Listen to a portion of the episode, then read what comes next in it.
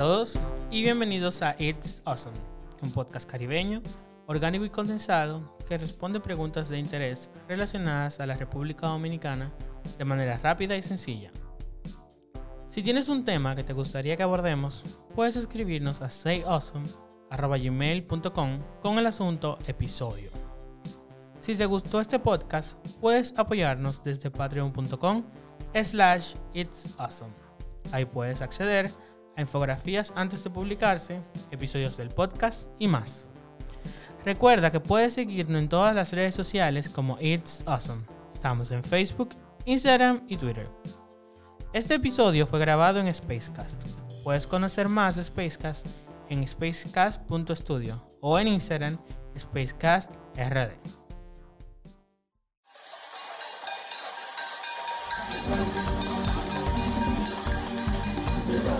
Al ritmo de Pa' Fuera que Van, Leonel asumió su segundo periodo de gobierno.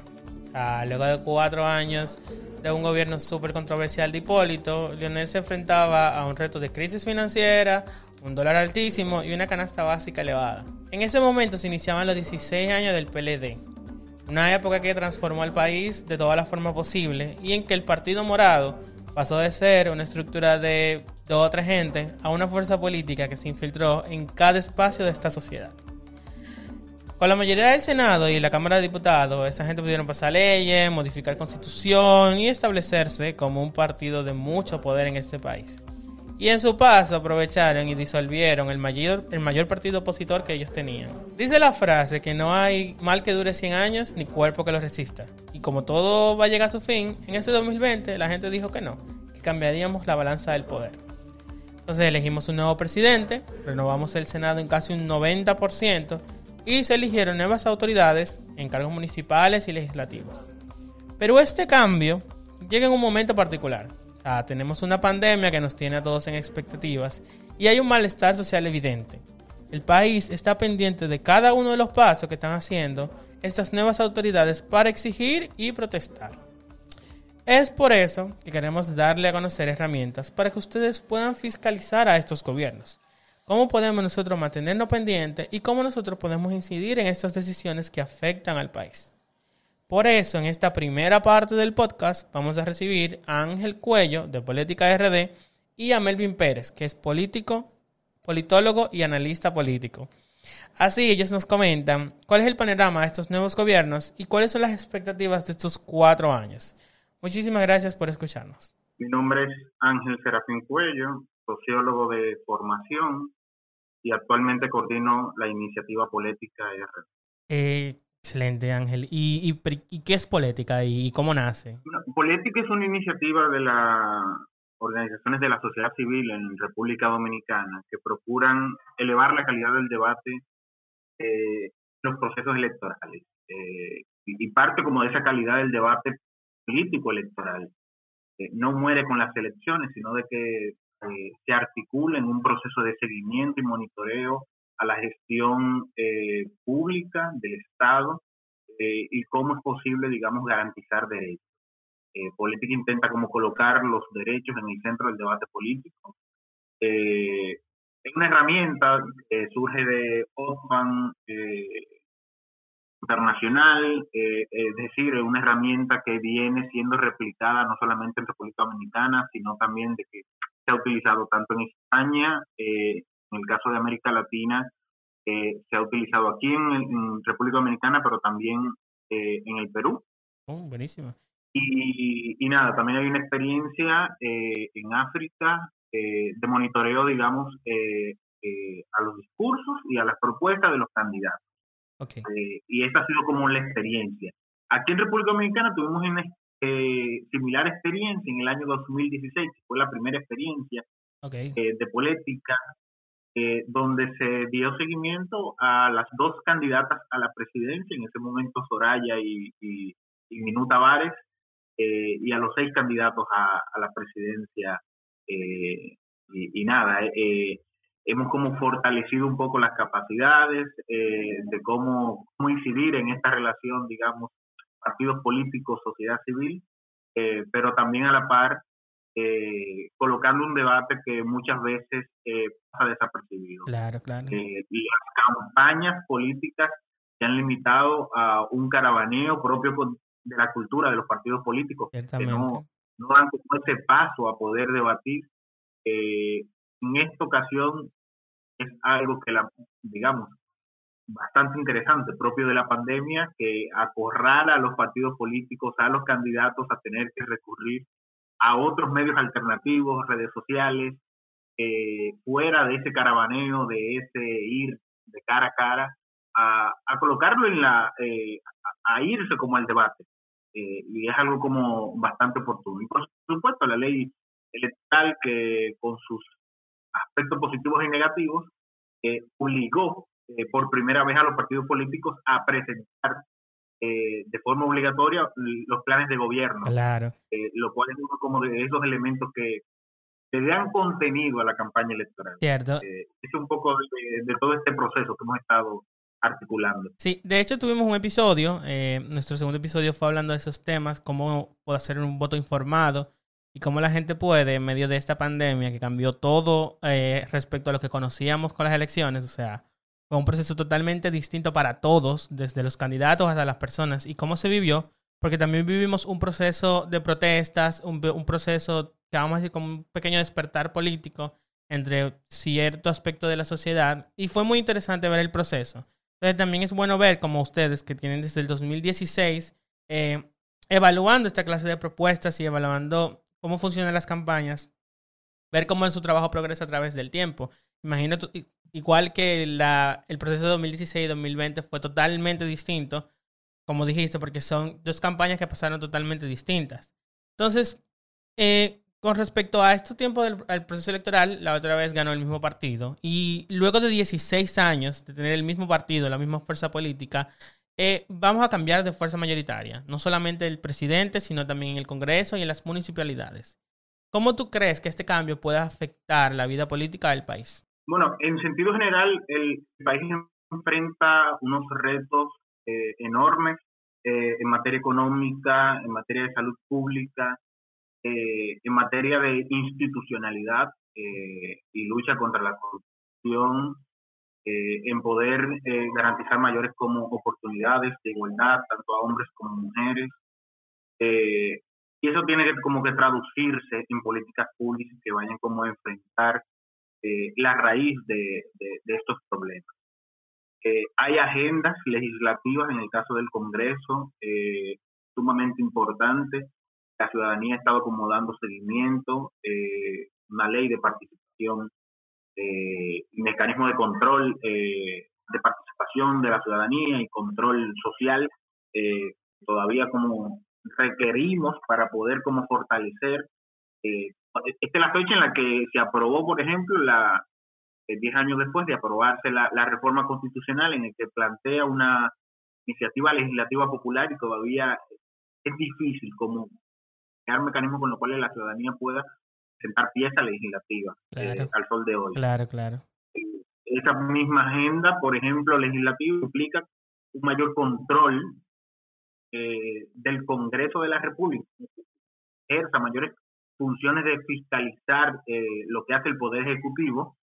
Eh, ahora mismo no lo tenemos eh, al, al sol de hoy, y quizás eso es como uno de los mayores cambios eh, que podamos ver. Esa pluralidad que estamos viendo ahora en el control eh, En, en el Congreso Nacional, independientemente de, de la composición mayoritaria o minoritaria de los partidos políticos, ahora mismo tenemos por lo menos una pluralidad. Cierto. Eh, y esa pluralidad eh, aporta al sistema democrático eh, en cierta medida, y coloca a los actores políticos a negociar, a dialogar, claro, a crear consenso. Y esa es la democracia. Eh, eh, como a partir de Eh, empezamos a construir, digamos, eh, consensos y acuerdos que permitan eh, fortalecer en cierta medida eh, eh, Estado en sentido general. Claro. Esa misma agenda le- legislativa pendiente eh, implica que en este ejercicio del control que debe tener el poder, el poder legislativo, eh, seamos más activos como Congreso, la forma en cómo monitoreamos, fiscalizamos el uso del presupuesto del Estado. Buenísimo. Y, y, y en ese aspecto, que, que ya tú estás hablando de nosotros, de la gente, ¿de qué manera nosotros podemos seguirle las pistas a estos gobiernos locales, a esos presidentes, a los legisladores, bueno, al presidente, porque nada más hay uno solo por el momento, a los legisladores, a todas esas autoridades, ¿cómo nosotros podemos seguir en la pista para que ellos cumplan esas cosas que nos han prometido en esta campaña tan inusual que vivimos durante la pandemia? No, lo primero es como estar atentos a, a, a las diferentes, digamos, plataformas. Uno de los aspectos interesantes es que este proceso eh, originó también como la creación de otras plataformas que dan seguimiento a cuestiones políticas. Eh, tú tienes no solamente la experiencia de política, tú tienes eh, la experiencia del meeting, okay. Tienes la experiencia de conoce tu candidata, tú tienes la experiencia eh, mi voto, mi, mi derecho, mi voto, eh, que han sido experiencias como que han estado monitoreando eh, todo este proceso. Eh, y por lo tanto, como lo interesante sería primero identificar qué han estado haciendo como estas plataformas, eh, que han estado también informando, y a partir de ahí eh, ver eh, cuáles son como esas líneas principales que han estado como, en el caso del Poder Ejecutivo, el presidente o el presidente electo, Danilo, eh, eh, Luis Abinader, ha estado planteando. Y a partir de ahí, eh, también como indagar el plan de gobierno y cuáles son como las principales líneas que está proponiendo eh, Luis Abinader para el cuatrenio. Otro aspecto interesante, estar atentos y atentas eh, a lo que dijo el presidente el dieciséis eh, de agosto en su toma de posesión. Porque es un momento interesante, porque ese es el espacio principal en el cual eh, el discurso político se presenta, presenta luces de cuáles van a ser como las medidas inmediatas a corto plazo. Eh, lo que va a ocurrir en los primeros cien días de gobierno va a determinar mucho dónde van a estar las prioridades. Eh, y eso es algo sumamente importante. Y muchas veces es un debate que, que se, ha, se ha dejado muy a lo técnico, en cierta medida, el debate del presupuesto del Estado. Claro. Se ha dejado muy a lo técnico porque es una discusión, o que se la están dejando a los legisladores o se la están dejando a los economistas, y es una discusión política, porque es lo que va a traducir en dónde nosotros estamos colocando las prioridades. Eh, presupuesto, política pública sin presupuesto, pura demagogia. Eh, y, es, y, y tenemos que estar atentos en esa discusión del presupuesto, ¿dónde se van a dirigir como las diferentes partidas? Claro. Eh, la pandemia devela la necesidad de fortalecer lo público en todo el sentido de la palabra, en términos de dotación de servicios de salud, en dotación de, de, de mejores recursos didácticos para educación, eh, en cómo fortalecer eh, la estructura y las condiciones de las viviendas en República Dominicana, porque no basta quedarse en casa cuando la vivienda tiene un conjunto de de, de claro. carencias que no garantizan derechos. Eh, y, y es necesario como identificar partidas para, para poder eh, colocar eh, y fortalecer estos aspectos y estas sectoriales. Claro. Eh, por último, también un elemento sumamente importante es eh, que le demos seguimiento también a elementos que están vinculados a la Estrategia Nacional de Desarrollo, el pacto fiscal, el pacto eléctrico, que han estado diciendo no solamente el presidente, sino también que han estado discutiendo eh, los titulares que recién han sido nombrados. Eh, dice un ministro de Economía, Planificación y Desarrollo al respecto.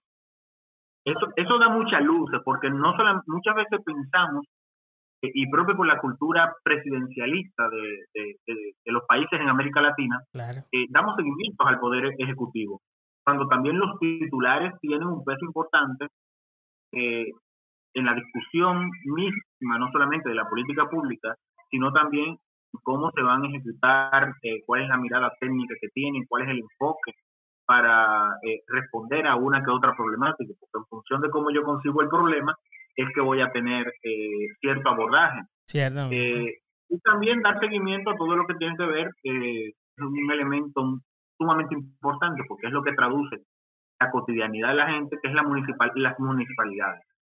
Eh, hay un conjunto de, por lo menos a nivel municipal, hay mucho más mecanismos de participación que a nivel legislativo y, y, y de vinculación con el Poder Ejecutivo. A nivel municipal contamos, contamos con eh, un presupuesto participativo municipal con las cuales se supone que nuestras comunidades deberían distribuirse de forma equitativa eh, en diferentes obras eh, eh, que se requieren.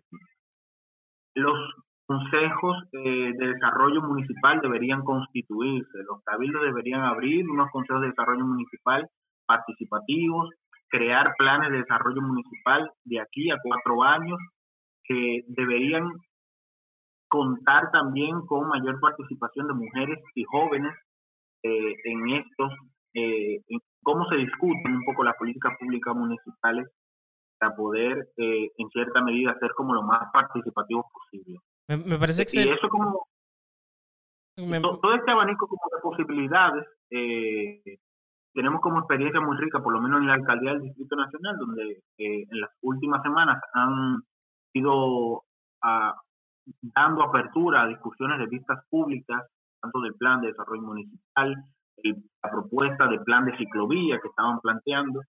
Eh, y es importante como que nos acerquemos eh, a cuál es ese quehacer de los ayuntamientos eh, en sentido general y estemos mucho más atentos, porque uno claro. de los elementos también es eh, si los propios ayuntamientos no promueven esa participación, eh, es importante que la gente eh, se empodere eh, en esa justa medida, acercándose a las juntas de vecinos, claro. acercándose a las organizaciones, eh, para que puedan también hacer un ejercicio mucho más informado de ciudadanía. Eh, y creo que igual la gente está un poco más despierta con esos temas. Recientemente sucedió eh, que el ayuntamiento estaba haciendo unos planes en el Parque Iberoamérica y cortaron los bambús que estaban en el Parque Iberoamérica.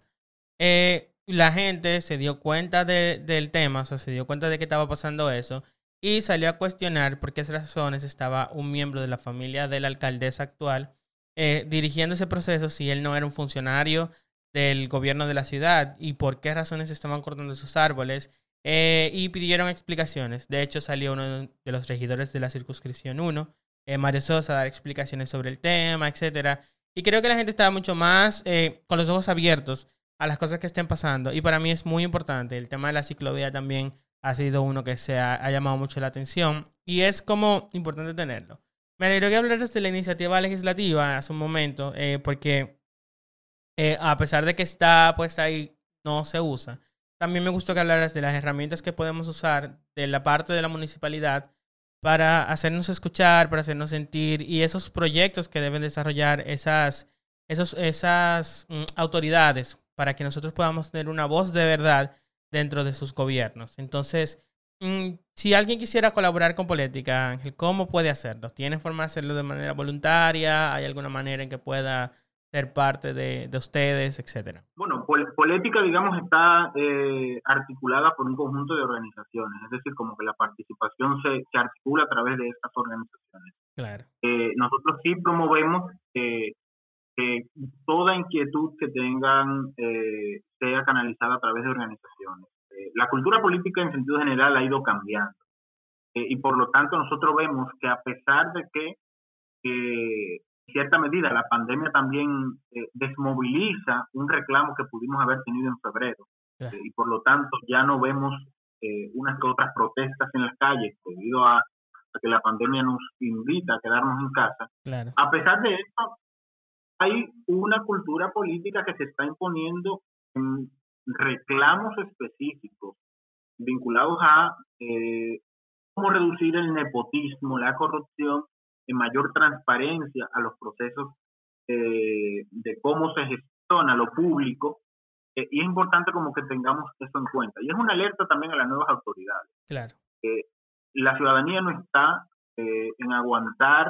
Eh, ningún tipo de corrupción, nepotismo, ningún tipo de eh, uso eh, discrecional de la nómina pública eh, y son como una de las señales claras y alertas. Eh, si tuvimos un proceso de transición de, del P L D al P R M, eh, ha sido específicamente por casos específicos con los cuales eh, en cierta medida el P L D no supo dar respuesta.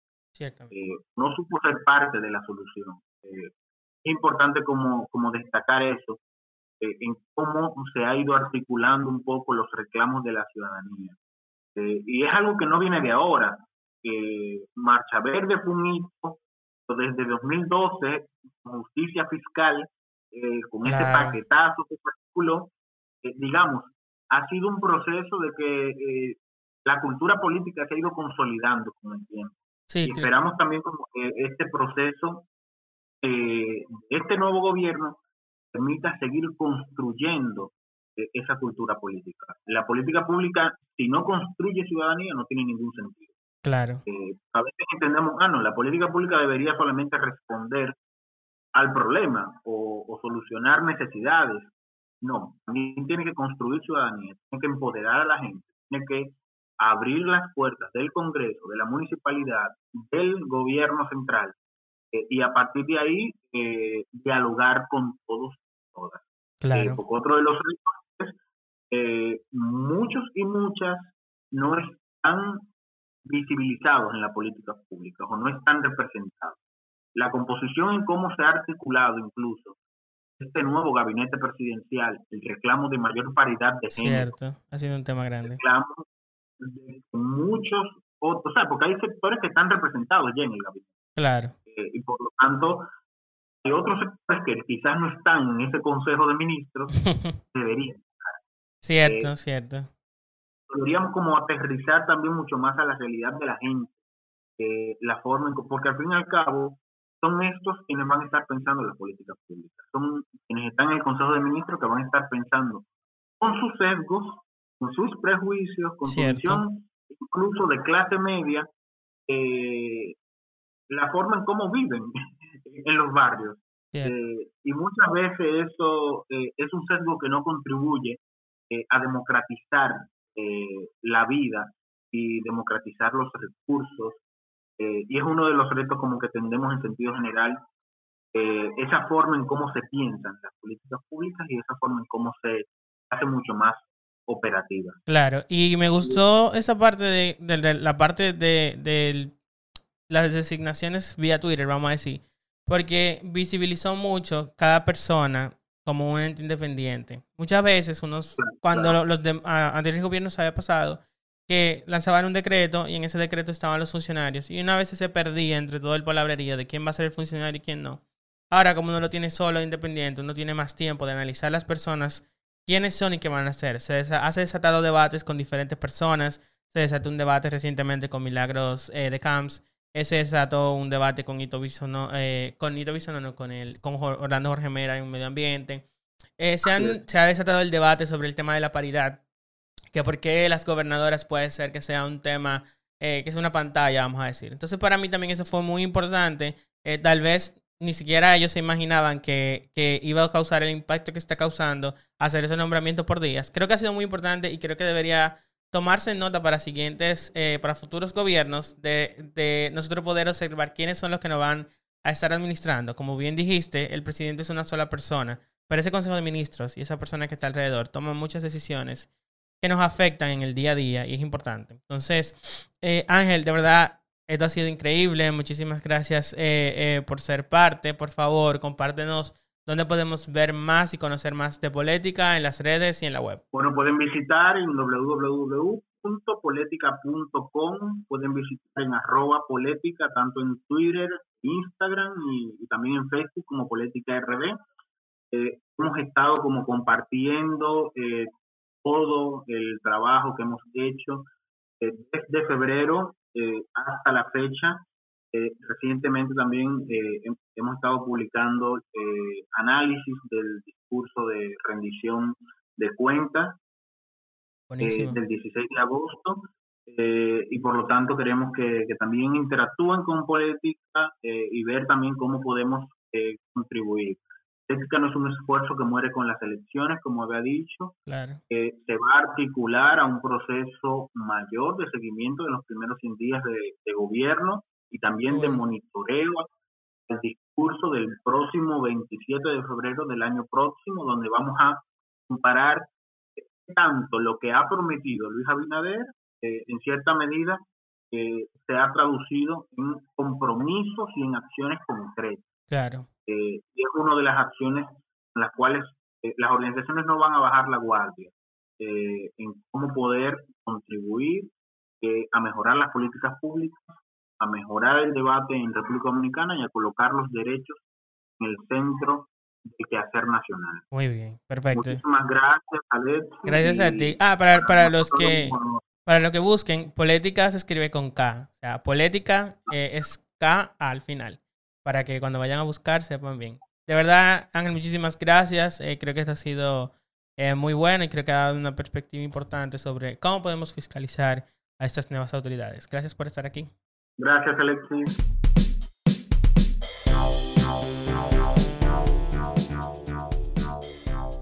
Bien, soy Melvin Pérez y me dedico al análisis político. Actualmente trabajo como asesor en comunicación política con algunos políticos, específicamente a nivel de candidaturas y a nivel institucional. Lo que hago precisamente es ayudarles a transmitir mejor sus ideas y propuestas. Esa es la manera bonita de decirlo. Genial. Y básicamente tú, tú, tú lo ayudas a hablar a ellos. Sí. Melvin, por primera vez en dieciséis años cambiamos de fuerza mayoritaria, no solamente para los presidentes, sino también en el Congreso y, y en todas las municipalidades. Entonces, ¿cómo tú crees, eh, como persona que, que trabaja de cerca con los políticos, que este cambio de fuerza va a afectar el país? Bueno, yo diría que en principio es algo muy, muy bueno. Soy de quienes defienden que el Congreso debe servir de contrapeso al Ejecutivo. En ese sentido, considero que de los dieciséis años de gobierno del P L D, los de mayores reformas fueron los primeros seis años, cuando el P L D no tenía control del Congreso. Es decir, los primeros cuatro años de Leonel y los siguientes dos años, de dos mil cuatro a dos mil seis. En esos seis años podemos encontrar una serie de reformas muy, muy amplias. Podemos encontrar leyes como, por ejemplo, la ley electoral de mil novecientos noventa y siete, podemos encontrar las leyes de contrataciones, podemos encontrar las iniciativas que se dieron para la Ley General de Salud, la cuestión del diálogo nacional. ¿Por qué lo menciono? Porque en esta época el P L D no tenía, no tenía nada en el Congreso, solo tenía un senador. Tener un Congreso plural en nuestro contexto nos obliga a negociar. En muchos países, la norma es que el Ejecutivo disponga de un Congreso con mayoría. Así funciona el sistema parlamentario que predomina en Europa. Sin embargo, en Latinoamérica es otro modelo, es un modelo presidencial donde se da con bastante frecuencia que el presidente no dispone de mayoría. Sin embargo, hemos visto que casos de manera repetida donde al haber mayoría legislativa del mismo partido que el presidente nos vemos sumidos en una inmovilidad. Si buscamos en las hemerotecas encontramos que actualmente en los últimos cuatro años se están produciendo ¿cuántas leyes por año? cuarenta, cincuenta leyes, y la mayoría de esas son por cuestiones prácticamente irrelevantes, aparte de las que son programadas. O sea, la ley del presupuesto, claro. La ley del presupuesto se aprueban dos al día, dos al año, eh, los préstamos, ese tipo de cosas. Pero leyes, una cantidad de leyes que impliquen reformas profundas, son muy pocas las que hemos visto. Sin embargo, cuando vemos para dos mil cuatro, dos mil cinco, dos mil seis, encontramos que se estaban produciendo seiscientas leyes por wow. año. ¿Cómo se explica wow. eso? Una gran diferencia, la verdad. Claro que es diferente, porque tener un Congreso opuesto obliga al presidente a negociar. El presidente quiere algo, tú eres presidente y tú quieres algo, pues para eso tienes que cedernos algo claro. a nosotros. Entonces, ese intercambio, ese intercambio hace que sea más, ¿cómo te digo?, más dinámico. Y, y, y, y, el, y por ejemplo, con la gente, ¿cómo tú crees que la gente, hace, tú crees que la gente acepte con mayor facilidad las decisiones de este nuevo gobierno? O, ¿O que será más crítica? Me parece que el gobierno tendrá a su favor cierta docilidad por parte de la gente, debido a la actual situación excepcional en que nos encontramos. Digamos que por lo general la gente será más indulgente. ¿Por qué? Porque ya estamos actualmente, estamos en esa situación, no estamos eh, rebeldes, por así decirlo. Y no debemos pasar por algo también que las consecuencias económicas del aislamiento van a provocar malestar. Tarde o temprano provocarán malestar. Sabemos que viene una reforma fiscal en camino. No sabemos cuándo, cuando nos estabilicemos. Entonces, cuando eso llegue, sin duda habrá malestar y habrá más críticas. Pero mientras tanto, existe cierto control. Mira que esto del estado de emergencia es el sueño húmedo de todo gobierno autoritario. Claro. Básicamente, tener la facilidad de controlarlo todo sin posibilidad de que salgan a protestar o que salgan a oponerse. Con... con la oposición que tiene que ser, digamos, obediente, porque lo que se está haciendo es por el interés nacional, claro, ¿verdad? Claro, para enfrentar el COVID.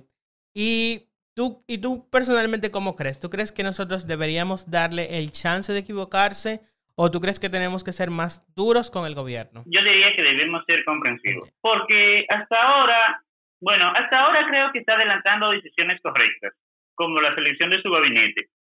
Correctas desde el punto de vista de que satisfacen a espacios amplios, no a todos, claro, porque todavía falta compartir a muchos sectores. Claro. Habrá errores, por supuesto, pero debemos ser conscientes de cuáles son las expectativas, especialmente en cuanto a justicia.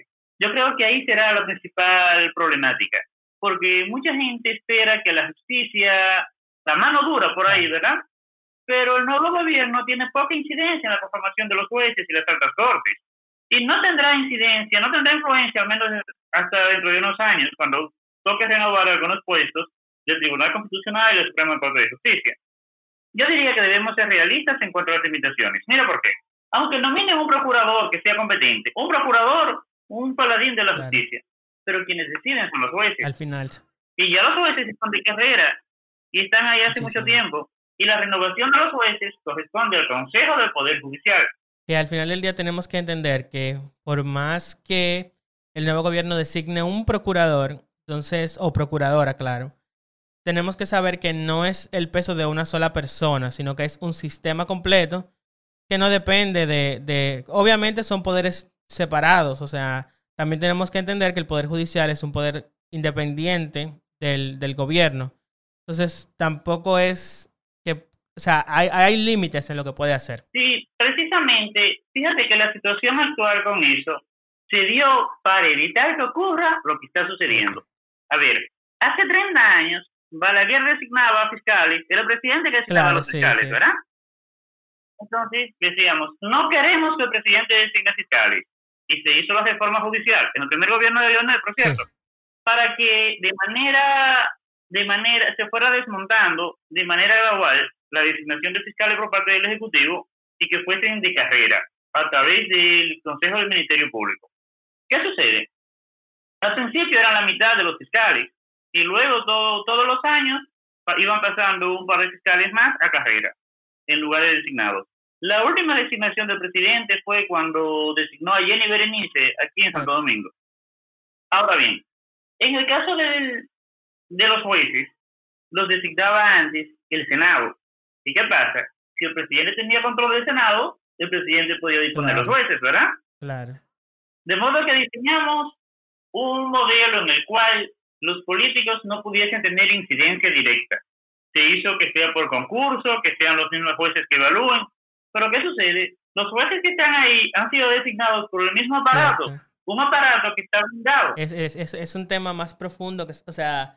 Nosotros vemos las, las ramas, pero hay raíces profundas. Eh, el, hay un problema estructural realmente en, en las designaciones eh, en el país. Entonces, ya entrando un poquito más a, a, a, al pueblo, a nosotros, ¿cómo nosotros podemos seguirle las pistas a esos gobiernos locales, a esos presidentes y legisladores? ¿Y hay forma de que nosotros podamos incidir en esas decisiones que se tomen? Eh, bueno... Actualmente lo que podemos hacer es utilizar más los mecanismos de participación que existen. Actualmente tenemos muchos mecanismos de participación disponibles, pero no, no ¿Puedes mencionarme algunos? Un mecanismo de participación muy importante es para los ayuntamientos, el presupuesto participativo. Tenemos una ley que indica que hasta el cuarenta por ciento de la inversión que realice cada ayuntamiento debe ser dispuesta a través de un presupuesto participativo. Eso significa que el ayuntamiento debe de ir a los barrios, juntarse con la gente, con la junta de vecinos, y que sean ellos, que, sea, que sean los comunitarios que digan en qué invertir ese dinero. Actualmente, la mayoría de los ayuntamientos no utilizan eso. Se le ha dado mucho seguimiento y hay algunos ayuntamientos que están utilizando bastante. Por ejemplo, en Villa González. En Villa González fue algo, una implementación piloto de eso. Y yo entiendo que es algo que se puede utilizar precisamente con los ayuntamientos que manejan muchos claro. recursos. Sin embargo, en las ciudades muy grandes como Santo Domingo, no existe ese, no existe la manera de hacerlo porque no se ha implementado nada. También entiendo que a nivel legislativo se puede hacer mucho. Sabes que cuando hay alguna ley de esas leyes importantes, de esas reformas que tienen cierta incidencia, siempre se abren vistas públicas. Cierto, sí, las vistas públicas. En, sí. Cuando se abren vistas públicas significa que tú y yo podemos ir y dar nuestra opinión, porque se supone que los legisladores están ahí para escucharnos. Claro. Sin embargo, no ah. lo hacemos, porque nuestra cultura política es que eso no sirve sí. de nada. Pero yo entiendo que si vamos y presionamos, van a tener claro. que escucharnos. Las vistas públicas son muy importantes y, y siento que, que, que, que debemos darle mayor énfasis a eso. Nosotros como ciudadanos, me refiero. Claro, y fíjate que en muchas ocasiones hay detalles que pasan por alto, pero que si hay dos ojos mirando, puede que no, puede que podamos ver esos detalles antes de que pasen, digamos, así, por debajo. Claro, y una cosa, Melvin, ya que tú hablaste antes de... de, de de que el estado de emergencia eh, ayuda, por ejemplo, a gobiernos autoritarios, etcétera. Hemos visto que una forma en que la gente defiende sus derechos es mediante la protesta. ¿Tú crees que es una forma correcta de exigir o tú crees que debemos utilizar otros métodos para fica- fiscalizar el gobierno? A ver, es que entiendo, hay otras maneras, pero no significa que sean excluyentes. No son excluyentes. Mira, hay maneras para fiscalizar. Con mucha frecuencia veo gente que dice que no se sabe en qué el gobierno invirtió ese cuarto. Sin embargo, podemos encontrar que hay páginas del gobierno, hay una que se llama Transparencia Fiscal, donde hay un detalle tremendo de todos los gastos que se hacen y en qué se hacen. Si entras a la página de un ministerio cualquiera, en la sección de transparencia, puedes encontrar, y está escondido en el último menú a la izquierda, debajo, lo, la cuestión financiera, cada cheque, a quién se le entregó cada cheque. Toda esa información está, solo que muchas veces es demasiada información y es muy difícil de accederla. Eh, podemos utilizar esa información, pero también hay mecanismos para exigir, para darle seguimiento al cumplimiento de propuestas. Por ejemplo, hay una web que está que se llama Política. Política. Ajá, Política. Sí. La cual, sí, en esa tienen una plataforma para darle seguimiento a las promesas y su cumplimiento. Esa es una plataforma que se utiliza en varios países. Es algo patrocinado por los Oxfam y es con experiencia ya tanto de Latinoamérica como de España. Hay más iniciativas parecidas a Política que buscan darle seguimiento a las promesas. Bueno, las la promesas, sabes que es la principal manera que tenemos de enfrentarnos a los políticos, es decir, tú dijiste esto, pero no lo estás claro. haciendo. Sin embargo, no creo que debemos dejar de lado la cuestión de la protesta, porque la protesta, a pesar de que tiene mala fama en muchos claro. sectores, la protesta es una manera de decirle, no, no estamos de acuerdo con eso que has hecho. Genial. Quizás no estemos de acuerdo con el sentido, con el, la manera en que se hace la propuesta, o quizás a veces no estemos de acuerdo con el momento en que se hace. Sin embargo, casi siempre estamos de acuerdo en la cuestión de fondo. Claro.